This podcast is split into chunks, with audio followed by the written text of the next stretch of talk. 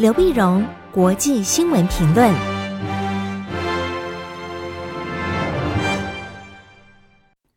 各位听众朋友，大家好，我是台北东吴大学政治系教授刘碧荣，今天为您回顾上礼拜重要的国际新闻呢。第一个，我们先看英国跟欧盟的谈判。我们晓得，英国在今年年初啊，已经脱欧了，脱欧可是跟欧盟呢维持这个暂时性的关系。他们最后中间的贸易关系呢，会怎么样？最后最终的贸易关系的安排，他们就一年的过渡期嘛，就今年要谈完。现在谈完呢，眼看期限呢，十二月底快到了，可是呢，中间断断续续就是没谈完嘛，没谈完的中间卡在很多地方，所以在上个周末的时候呢，我们发现大家加紧在谈判，加紧谈判，包括英国的谈判代表弗洛斯特和欧盟谈判代表巴尼尔。他们呢，当然在在一在伦敦谈，伦敦谈不拢，又回到布鲁塞尔谈，中间谈不拢，中间休会，休会。英国首相那么 Boris Johnson 跟欧洲啊欧洲委员会的这主席呢范德雷恩呢，那通过电话在谈，那谈也没谈成，没谈成，结果呃 Boris 就讲，呃呃 Boris Johnson 就表示，那他就亲自飞到布鲁塞尔来谈，布鲁塞尔谈，现在面对面来谈。那么，如果真的再谈不成的话呢？星期四的时候，欧盟将举行峰会，当时卡在什么地方呢？搬到峰会的桌上，大家再来谈。那卡在什么地方呢？那一般来讲，这卡在三块主要的地方。第一个呢，就是各国对它的这个贸易的补助啊，补贴。贸易补贴呢，影响到贸易公平不公平的问题了。那么，到底怎么补贴啊？第二个呢，是比较大的问题，就是渔权。渔权呢，就是捕鱼啊，捕鱼。那么英国呢，它的领海它要开放多少？开不开放让欧洲的渔船来捕鱼？那英国的呃捕到的鱼呢？那么渔获呢，能不能卖到欧洲的市场？这是要谈判。那英国国内呢，你想当时脱欧呢，脱欧派的民族主义非常强，民族主义非常强。他说：“这是我，我为什么脱欧？我就要取得我的领海的主控权呢？为什么让布鲁塞尔来决定呢？”啊，那每年来谈，那边来谈呢？布鲁塞尔方面就表示，哎，我们在这跟很多非欧盟的国家，比如说挪威啊什么的，我们也有谈了这渔权的这个协议啊啊。那渔权的协议，那么今天跟你来谈，那么呃，挪威甚至呃呃英国呃欧盟甚至提出来一个建议案，他说这样子，我捕到的鱼啊，百分之十八可以还给你。因为你怕，你怕今天呃影响到影响到这个呃这个水这个水资源海水水底的这个资源嘛，那我今天捕到的鱼呢，百分之十八就六分之一可以还给你啊。那英国呢就说哦，你还给我六分之一，那就是表示说我的我的这个领海开放了百分之八十，让你们的船可以进来随便捕啊，那怎么可以啊？各有不同的解释。不解释就卡在这儿，那当然你说这个呃捕鱼，然后怎么换取这个呃那么欧盟的这个水产品市场，让英国的水产品给卖过去啊？这这是一个谈一个问题。第三个问题就是将来谈到了贸易协定以后呢，怎么样的执行？那如果有争议的话呢，谁来仲裁啊？怎么落地？所以你执行的问题啊，公平贸易补贴的问题，渔权的问题是目前卡在这里这三个大的问题。三大的问题呢，现在就是说，如果没有谈成，在礼拜四以前，如果没有谈成，没有谈成的，英国就表示他谈不成就算了，那我就硬硬的就跟你断绝关系了，那英国就会脱开脱离了那么欧洲的单一市场和关税联盟，那以后呢，英国商品和欧洲的如果要贸易的话，那么他们中间不管是税啦、配额啦、原产地的规定啦。它的申报啊、认定啊，都会旷日费时。铁路、公路的交通也会卡住，因为你不能说这货车从英从现在一样，然后从欧洲直接就开到英国去，不行啊，因为我们两个没有没有这样的协议啊。那在在边在边关的时候呢，边境的时候就卡住了啊，就卡住了。那包括服务业啊，服务业，那么就那么服务业的从业人员，他的资格的认定，那都要重谈了，因为这个这并没有一致啊。那是重谈啊，那么甚至包括那逮捕的囚犯呐、呃，这个对于外国的这个申请政治庇护的这规定也不一样啊。那在你们国家庇护，在我们这儿没有说庇护，那这人跑来跑去，这是该怎么来处理啊？像每一个问题都是都是非常的令人焦头烂额的问题，焦头烂额问题。那么如果英国跟欧盟没有谈成，那英国当然表示，那我可以跟美国谈自由贸易协定啊。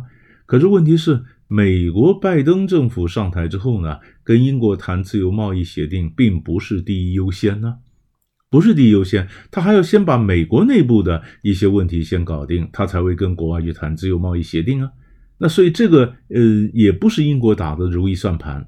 啊，所以如果在年底没有协议，而这样的强行的斩断英国跟欧洲关系的话呢，那么后面的影响其实是蛮深远的啊。这能不能达成协议？所以这个是值得我们去关注的。那第二个呢，我们看一下美国的一个最新的一些人事任命。十一月七号的时候呢，那么拜登团队呢就是公布啊，加州检察长那么贝希拉被任命为卫生部长。卫生部长呢，如果获得通过的话呢，那将是拜登团队里面第二个拉丁诺，第二个拉丁美洲裔的这个内阁的阁员啊。那拉丁美洲裔呢，这是也帮这个拜登很多啊，但他们都觉得他们拉丁裔的人出任这个呃内阁的阁员太少，所以现在如果这样通过的话呢，国土安全部是一个，卫生部长是一个。那么这个卫生部长呢，贝希拉本身是检察长出身的，他不是医疗背景啊。那么本来以美国医界是希望说有个医疗背景的。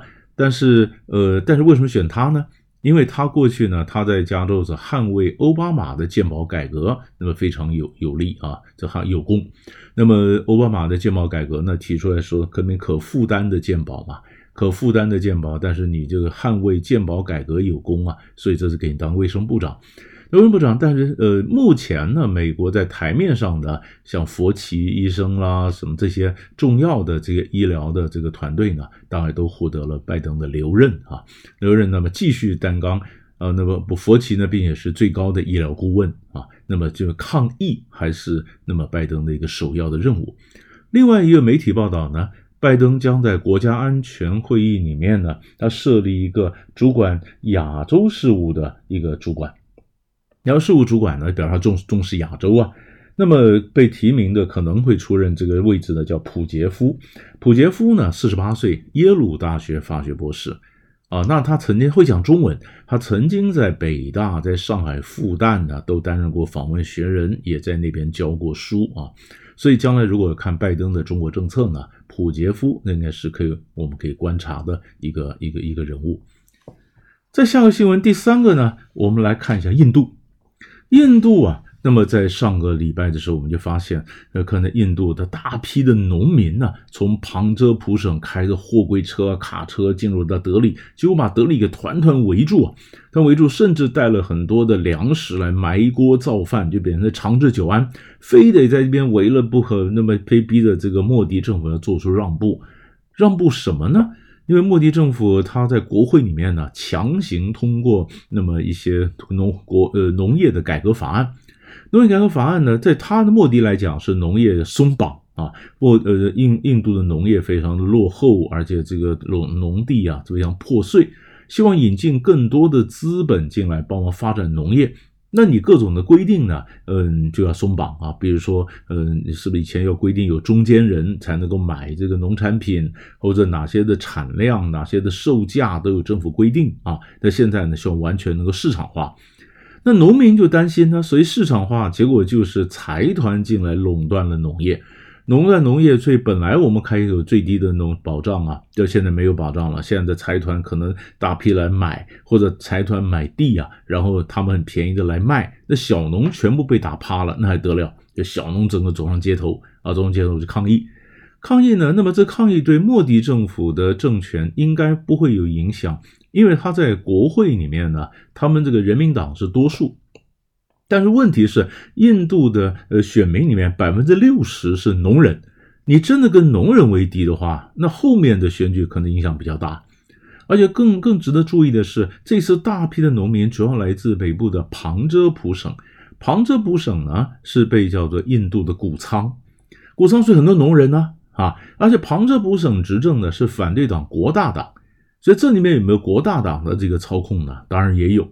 然后你也可以看到，印度在海外的移民，比如说在加拿大，加拿大有七十万印度的锡克人呢，所以加拿大总理杜鲁道呢，跟锡克人的演讲时候也表示，呃，他认他支持这个和平的抗议啊。因为叫警察有一阵面对群众，他去催泪催泪瓦斯啦、逮捕啦、强行的镇压啦，所以他支持。所以杜鲁道就表示他支持和平的抗议。那印度这边跳起来，他说：“你干嘛干涉我内政呢？”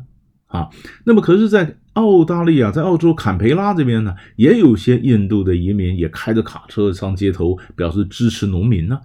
所以这个农民问题，当然你说莫迪如果强硬的话，他要进行沟通，他不见得会让步。可是这些这些多少卡车把德里给团团围住的这个景象，该怎么解决啊？在最后该怎么样怎么样能够化解之间的冲突？这就也很值得我们来来来继续观察。最后呢，我们看一下中东。中东在上礼拜五的时候呢，那么嗯、这个在科威特和美国调停之下呢，沙乌地跟卡达宣布他们这个关系呢有一点进展。啊，希望这样能够朝解决外交僵局的方向前进，因为在三年多以前呢，沙乌地是认为卡达呀，波斯湾国家卡达跟这个伊朗走太近，所以联合其他波斯湾国家阿联酋、巴林啊，以及另外一个阿拉伯大国埃及，共同对卡达断交，断交完全的封锁。但是卡达有钱呢。他设在，他是他得到土耳其的支持，伊朗的支持，他的所有的贸易什么都是靠空运，飞机飞过来，你路上海上封锁我，我空中可以飞过来。这个僵局维持了三年，三年。但是卡达是美国的盟友，美国中止部也在卡达，沙乌地跟卡达一直对峙的，对美国那当然也很尴尬。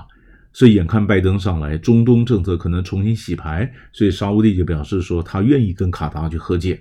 那么希望也等于送给拜登团队一个礼物，那能不能真的和解成功呢？啊，那卡达后面的伊朗跟土耳其的势力对其他阿拉伯国家如果还持续有威胁的话，那么沙乌地跟卡达的和解到底能走到什么地步？这个也酝酿的中东的新的秩序正在胎动，而这样的一个新的发展也同样值得我们长期的去关注。